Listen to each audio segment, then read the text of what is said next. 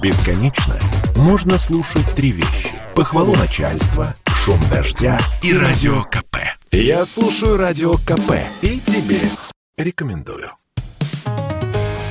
«Экономика» на Радио КП. Здравствуйте, дорогие слушатели радио «Комсомольская правда». В эфире наш ежедневный экономический обзор. И у меня для вас неутешительная новость. За нами следят, а будут следить еще внимательнее – Банки готовятся активнее отслеживать денежные переводы между гражданами и усилят контроль за подозрительными счетами. Такую задачу перед банками собирается поставить правительство. О каких именно счетах и переводах идет речь? Все они перечислены в специальном своде правил Центробанка, который называется «Методические рекомендации о повышении внимания кредитных организаций к отдельным операциям клиентов». Методичка призывает бороться с отмыванием преступных доходов и нелегальной предпринимательской деятельностью деятельностью и при необходимости блокировать подозрительные операции.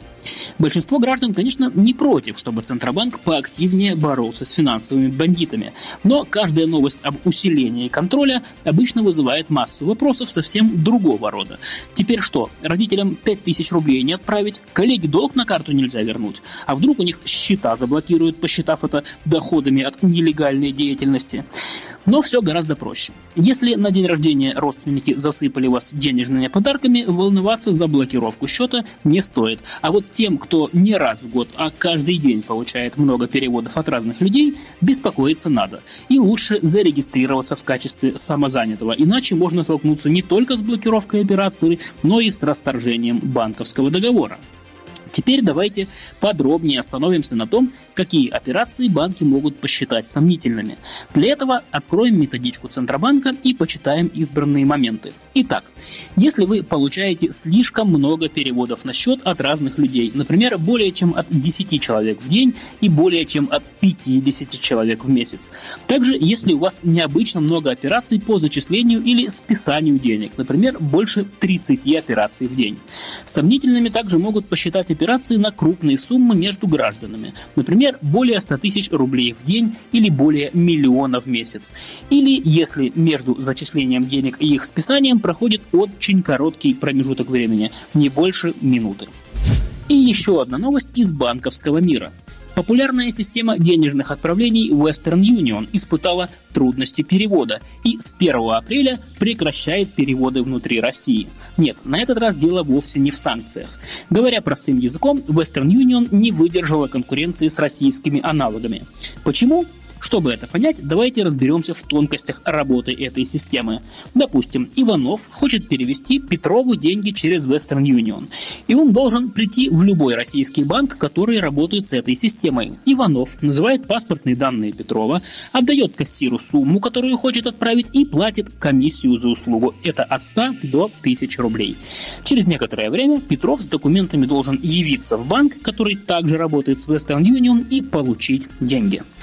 Вот и скажите, зачем Иванову с Петровым все эти лишние телодвижения и затраты, если через систему быстрых платежей они могут отправить друг другу без комиссии до 100 тысяч рублей в месяц? Делается это через мобильное приложение любого более-менее крупного российского банка. Да и за межбанковские переводы в России берется достаточно щадящая комиссия, в среднем полтора процента от суммы. Поэтому причина отказа Western Union от внутрироссийских переводов банальна – низкий спрос на услугу. При этом Сама американская компания Western Union продолжает работать в России. Все-таки в первую очередь это система международных переводов. И отправить деньги за границу при помощи этой системы россияне все так же смогут. И напоследок о тех профессиях, где, по мнению россиян, можно заработать больше всего денег. Всероссийский центр изучения общественного мнения провел исследование и выяснил, какие профессии россияне считают наиболее доходными.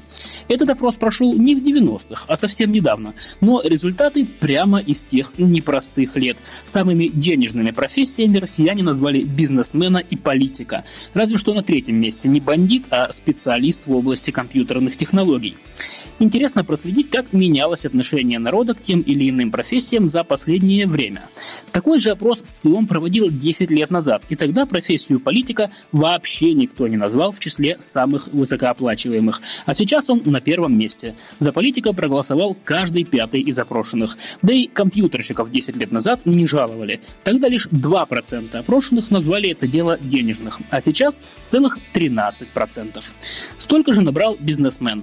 Следом по престижности идут юристы, банкиры, нефтяники и врачи. Но в случае с медиками свою роль явно сыграла пандемия. Экономика на радио КП. Спорткп.ру О спорте, как о жизни.